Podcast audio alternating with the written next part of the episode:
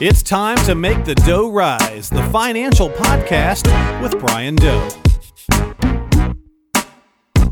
Hey, hey, time to make the dough rise. Once again, Walter Storholt here alongside Brian Doe, certified financial planner, Living Worth Wealth Advisors, serving you in the Lake Country and beyond. Find us online at livingworth.com.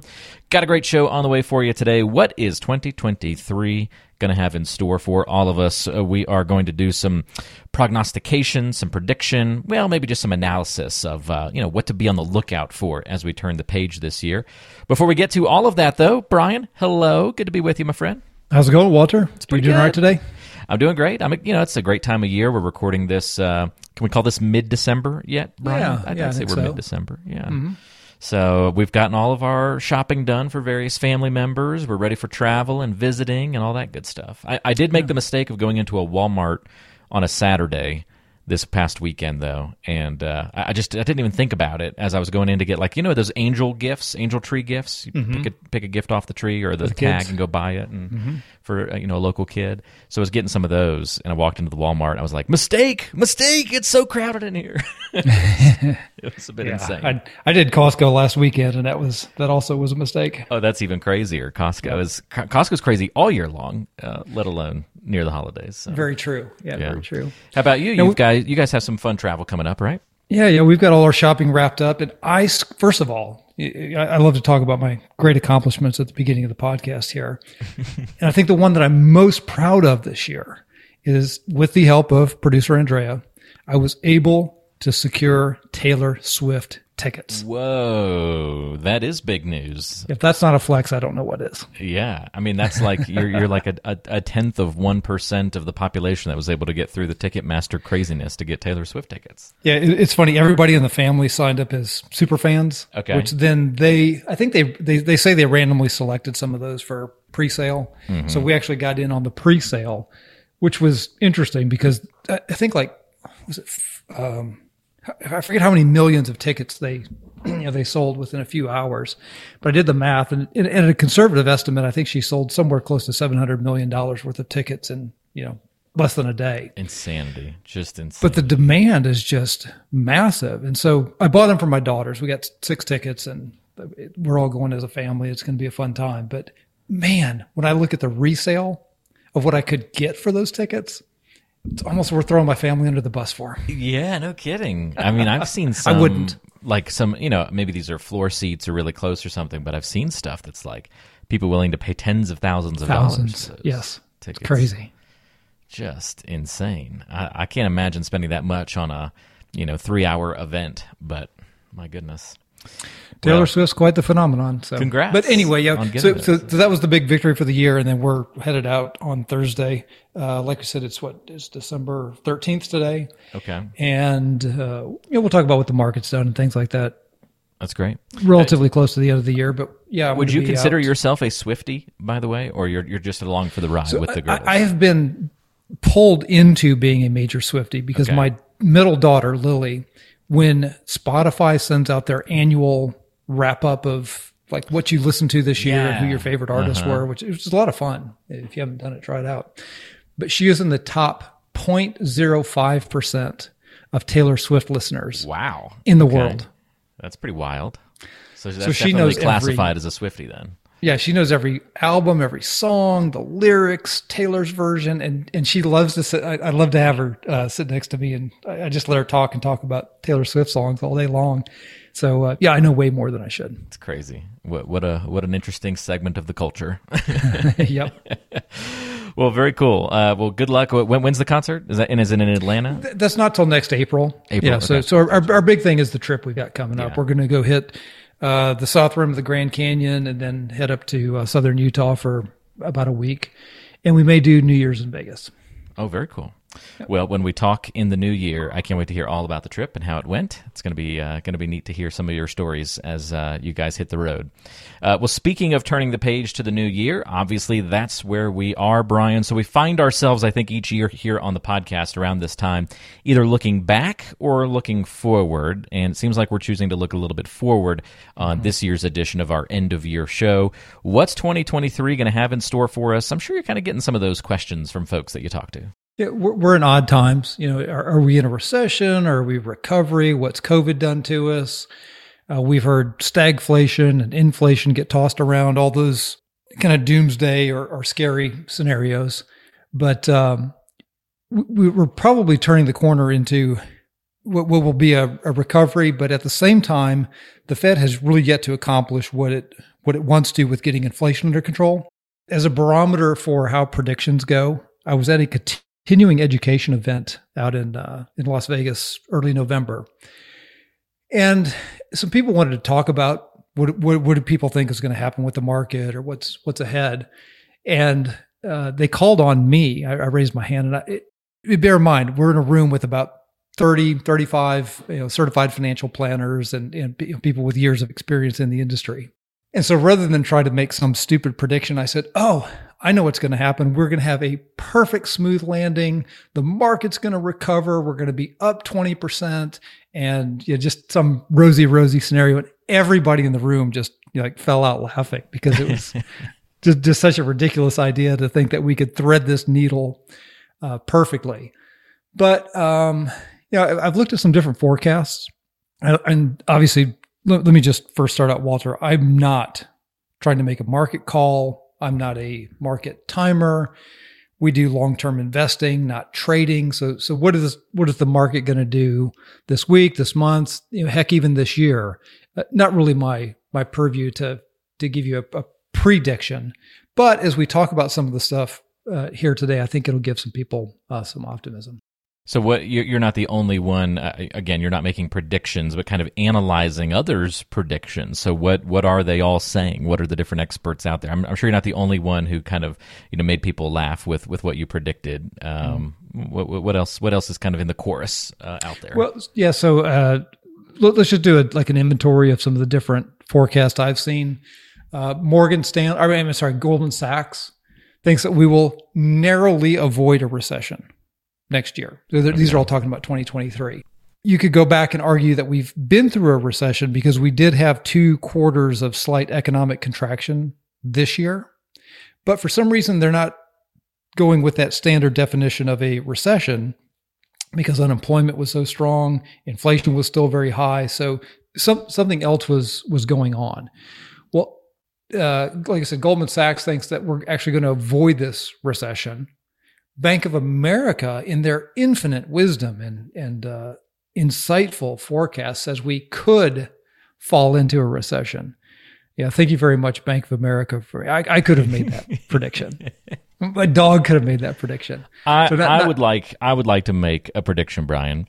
Yes, we might fall into a recession. Hmm, mm-hmm. You heard it here first. Write it down. That's that's my prediction. But, but what else could happen? Yeah, yeah, could, might shouldas, maybe, or, or maybe we'll have a mild recession, or or maybe no recession, or we could even have an expansionary period. That that's how most of those. You know, we could be up, down, or sideways is is the right. way most of those trash forecast goes. So we'll, mm-hmm. we'll put that one in that category. Uh, the folks over at Capital Group, I put a lot of stock into what they say. Those people are all very tenured. They've been managing money for decades. Uh, they've got a very uh, rigid culture, but it serves them well. And one of their economists thinks that we could see a contraction of the economy by about 2% in 2023. So that's, you know, 2% is a, a fairly severe contraction. It, it's not like the 2008 uh, Great Recession level. It, you know, it's nothing uh, on, on the severe end of recessions, but you know, it's it's not a mild recession for sure. That would be a little more painful. But the key here to look at is a two percent contraction in the economy. Well, that that's not going to zero. It's not like the economy is just going to vanish. It'll be a slight, slight pullback that ripples through uh, a lot of things. But that same economist ultimately said recessions are inevitable and necessary because they do clean out some of the excesses and problems that get embedded in a in a stagnant economy. So that that that's one uh, that's got a number to it, and I, I, would put a lot of stock in. On the flip side, you've got somebody like Louis Navellier uh, he thinks the market is setting up for gains. He thinks the worst, or seems to think, I don't know, put words into his mouth, but he seems to think maybe the worst is behind us. Uh, we had t- just today a very good uh, consumer price number came out that would indicate that the you know, the consumer prices and inflation are coming under control, and the market was up significantly. It's it's still up a few hundred points from from where we opened. So the big key will be uh, tomorrow when the, the Fed comes out with with their you know predictions on, or guidance on what they're going to do with rates. So so Lou Navellier thinks seems seem to think we're setting up for gains in the market. Now that's not a prediction of recession. That's not a prediction of what the economy is going to do. We need to separate those two. But um, the, the last one was a CEO survey, and 91% of CEOs are expecting a recession this year. Well, from what I've seen of the CEO index, I mean, it's it's, it's interesting to see what they're thinking. Uh, they tend to get in a group and all, all kind of think the same thing. So we'll see what happens. And um, you know, there's there's there's a lot happening to, and we'll go over those variables in in just a little bit. Yeah, and and I, I just always kind of remember humans are sort of bad at predicting things, right? So oh, terrible! Yeah, track records are awful. We're just terrible at it. So, um, I, and I know you like to dig in a little bit deeper on all of these things. So that that's kind of like the surface level. I, I feel like that's kind of like me. You know, I'm going to look to the experts as as a casual saver, investor, planner mm-hmm. for retirement, if I'm in like level one, I'm gonna be like, well, I don't know this, I don't know all the intricacies of the industry, so I'm gonna trust the experts and what they say. I'm gonna I'm gonna take that aggregate of what I'm hearing from all the experts and kind of make my decisions around that. And I know you want to be more sophisticated. So where do you, as a you know you're, you're beyond level two but you know where do you as a beyond level one observer and investigator of these things start to draw your attention and your eye well, I, appreciate your your confidence in my the level of uh, forecast and insight that I have into this. So, um, but yeah, I, I, would go to the source. I mean, obviously, what's happening with uh, Federal Reserve policy is a huge factor. I mean, that, that's like the driving factor that could push markets. You know, we, we saw it with Alan Greenspan back in the 90s when he came up with the irrational exuberance comment and the, the markets sold off dramatically they can utter words that you know give people hope and and cause the absolute opposite reaction. But if we go back and look at what Jerome Powell was saying, uh, this was early December. He, he was speaking at the Brookings Institute, and he said, "quote The time for moderating the pace of rate increases may come as soon as the December meeting."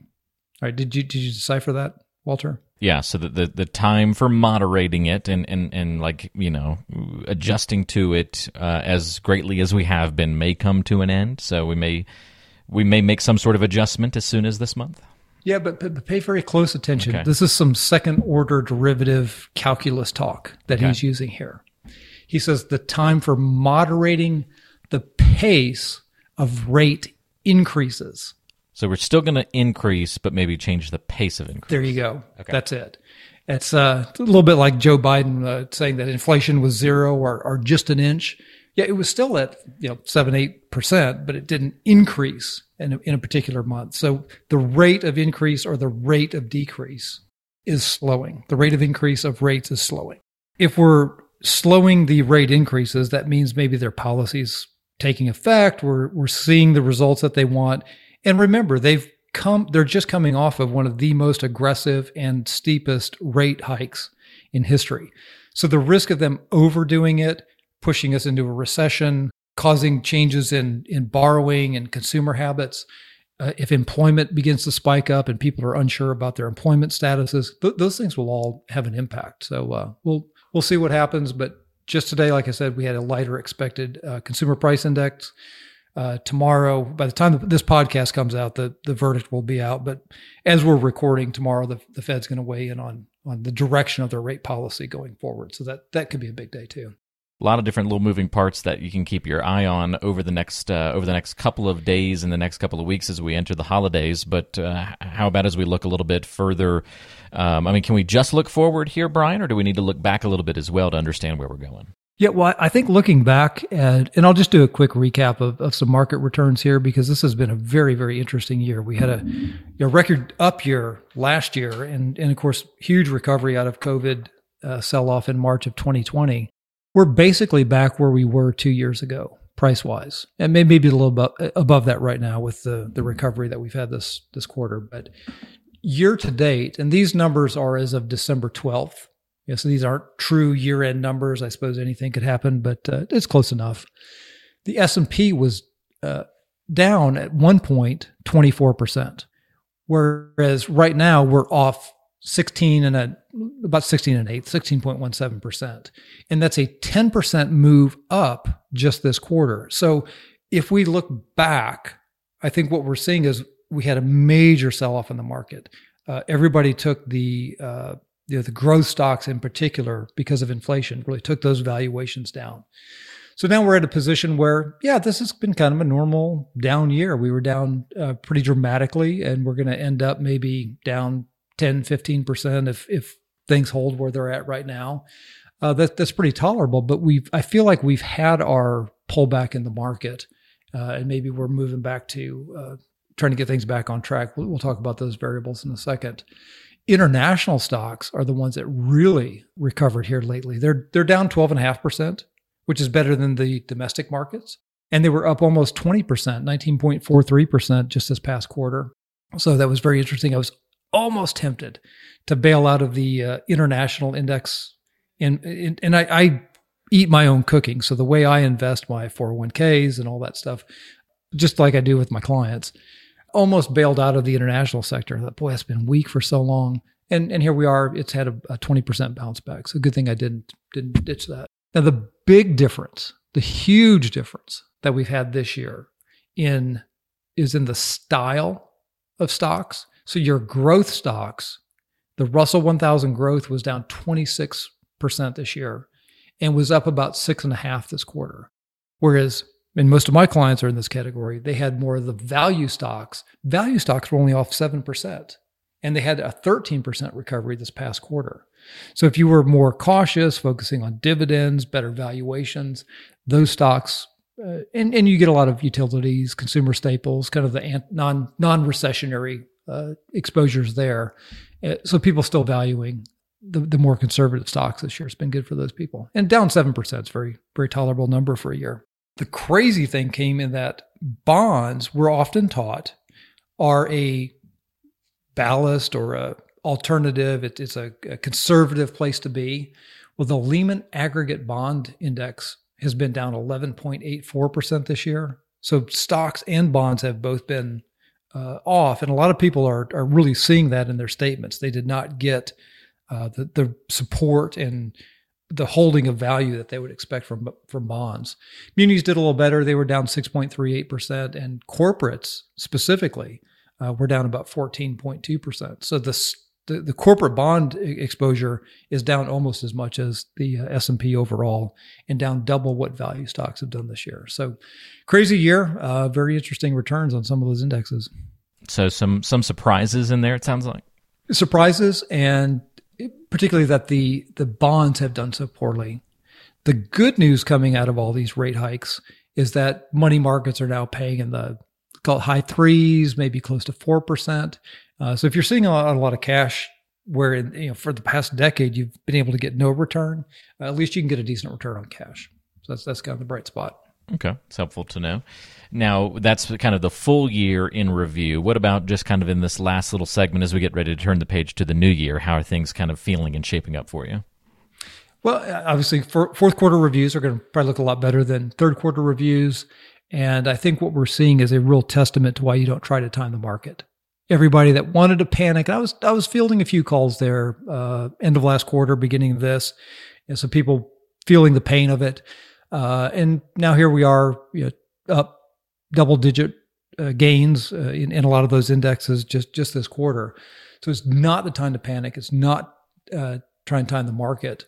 So uh, not panicking is is going to again prove to be the wise thing to do always helps not to panic. That is for sure. That's that's always great advice, right? Um, at the same time, uh, what about? I mean, it still feels very volatile, right? So we can't be complacent either.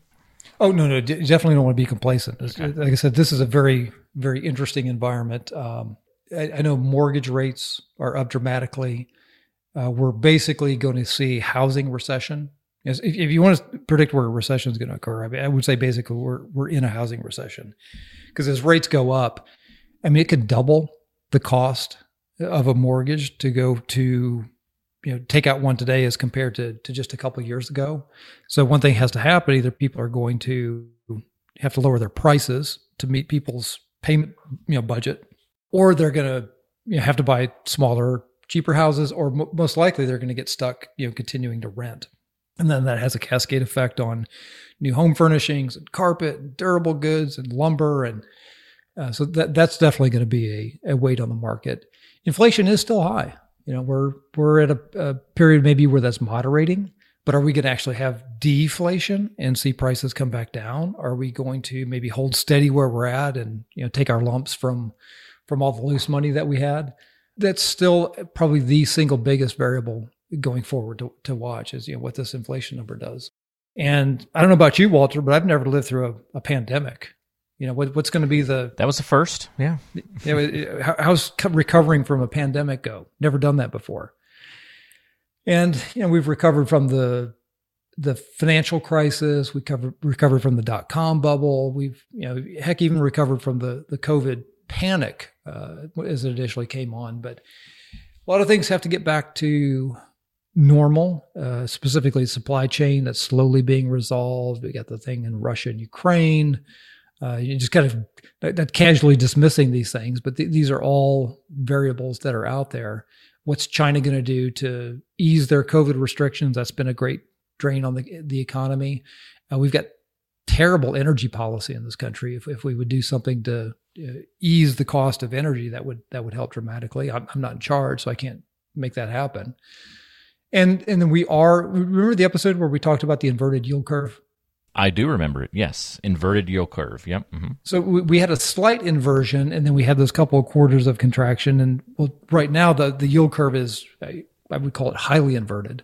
And is that going to predict you know this recession? Is it going to be uh, like the the Capital Group folks said and be down a couple percent?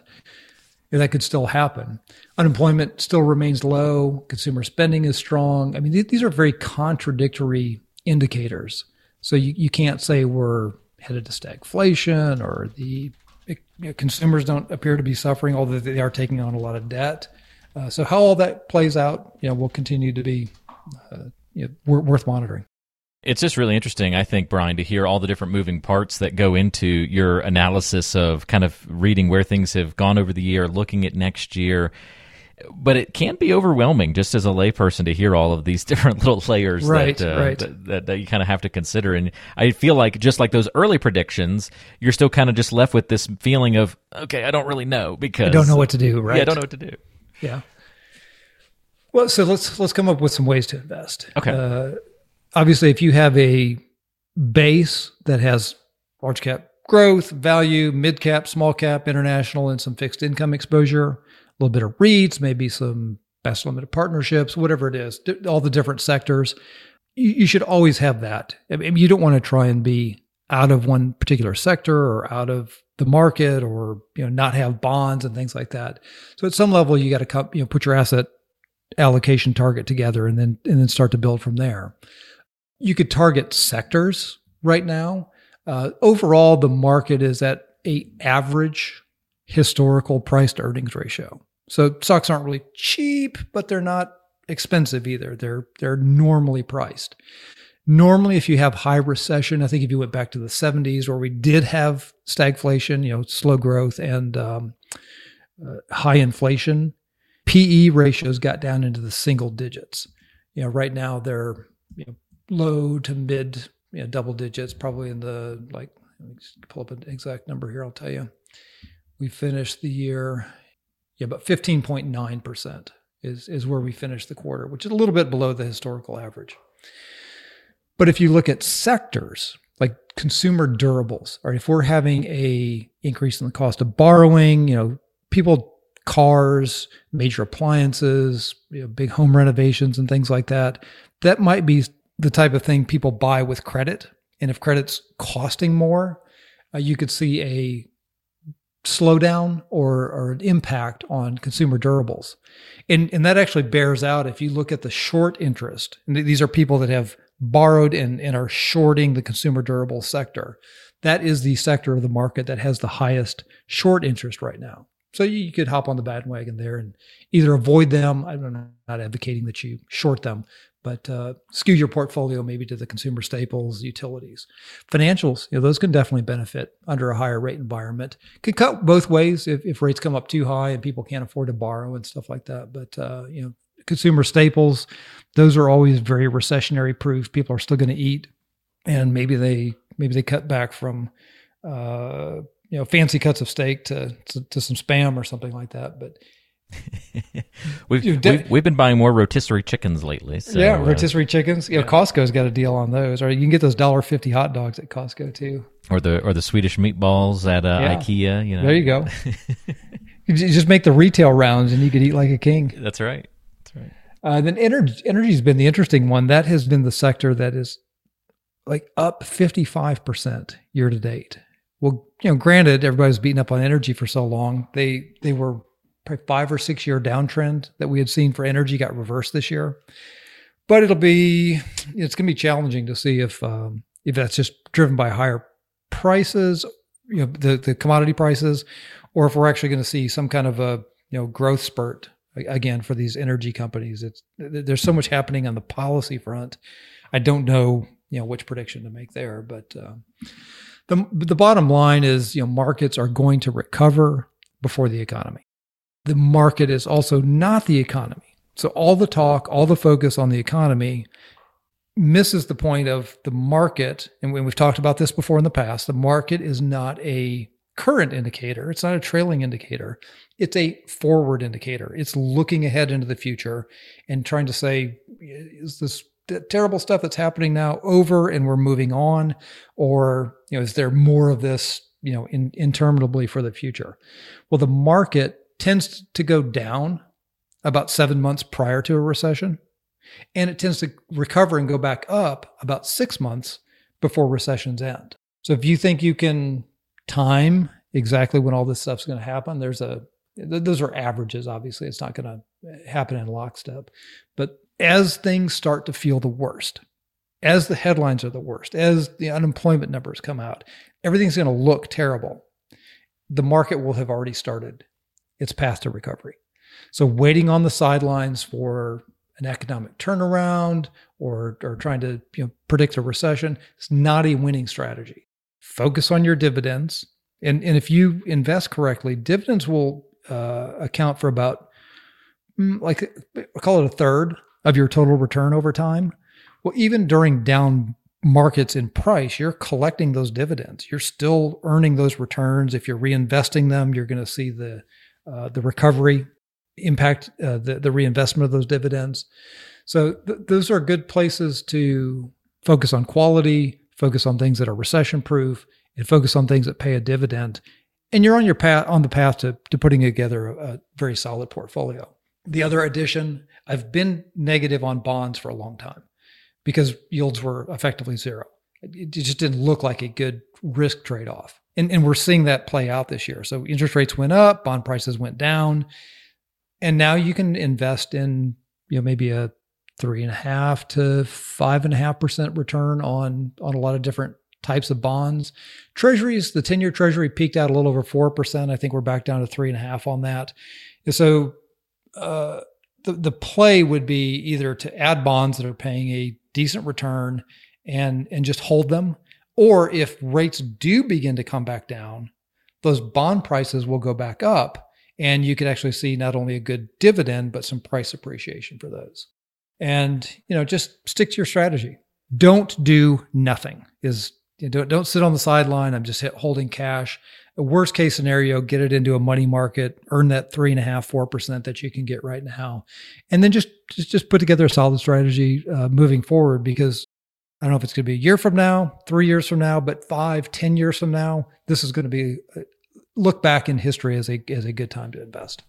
Good, uh, good buying opportunity if you're a long-term investor. It sounds like so. Sure, yeah. G- good, uh, so. good, good encapsulation of all of the uh, the different the different moves. It's it's all about that perspective. You know, you turn a little bit to the left, and your view of the world changes completely. Same thing in investing. If you have a a one year time horizon.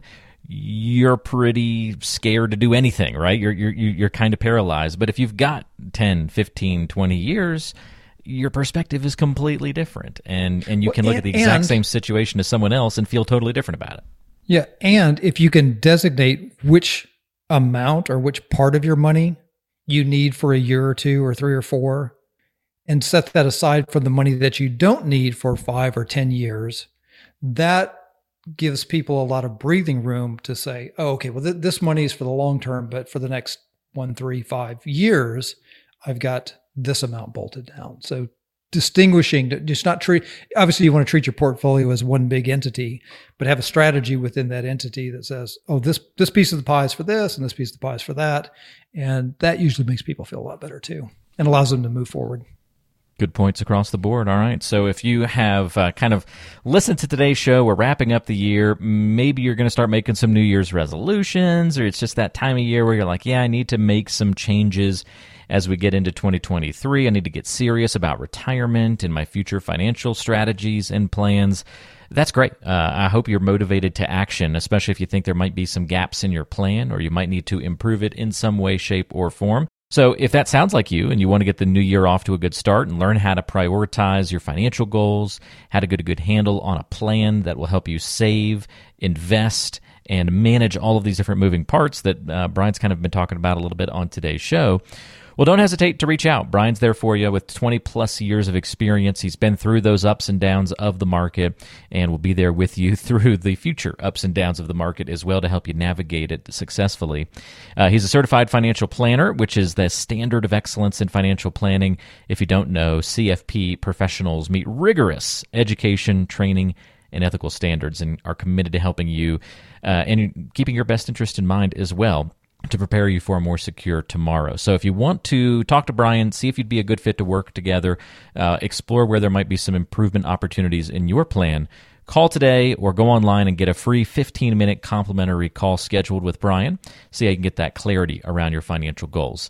Go to livingworth.com and click book a call or 706 451 9800 is the number.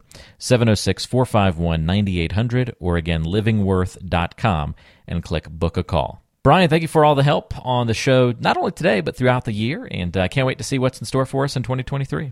Yeah, well, I hope it was all helpful. And uh, 2023 is going to be a great year, no matter how you slice it. There you go. I like it. I love the attitude, the positivity. be optimists. The optimism. Enjoy your trip, and uh, can't wait to hear about it when we uh, talk in a couple of weeks.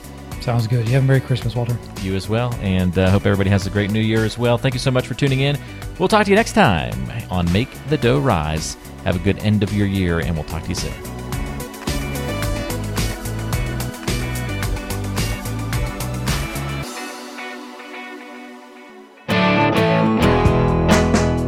Make the Dough Rise is brought to you by Living Worth Wealth Advisors, with a central office in Greensboro, Georgia, but serving the Lake Country and beyond. The podcast is available on Apple Podcasts, Spotify, and all your favorite podcasting apps. Subscribe today and never miss an episode.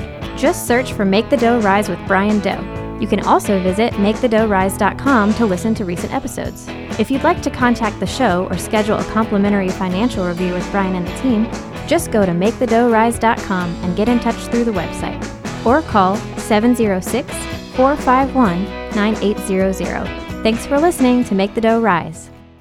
Investment advisory services offered through Main Street Financial Solutions LLC. Information provided is for informational purposes only and does not constitute investment, tax, or legal advice. Information is obtained from sources that are deemed to be reliable, but their accurateness and completeness cannot be guaranteed.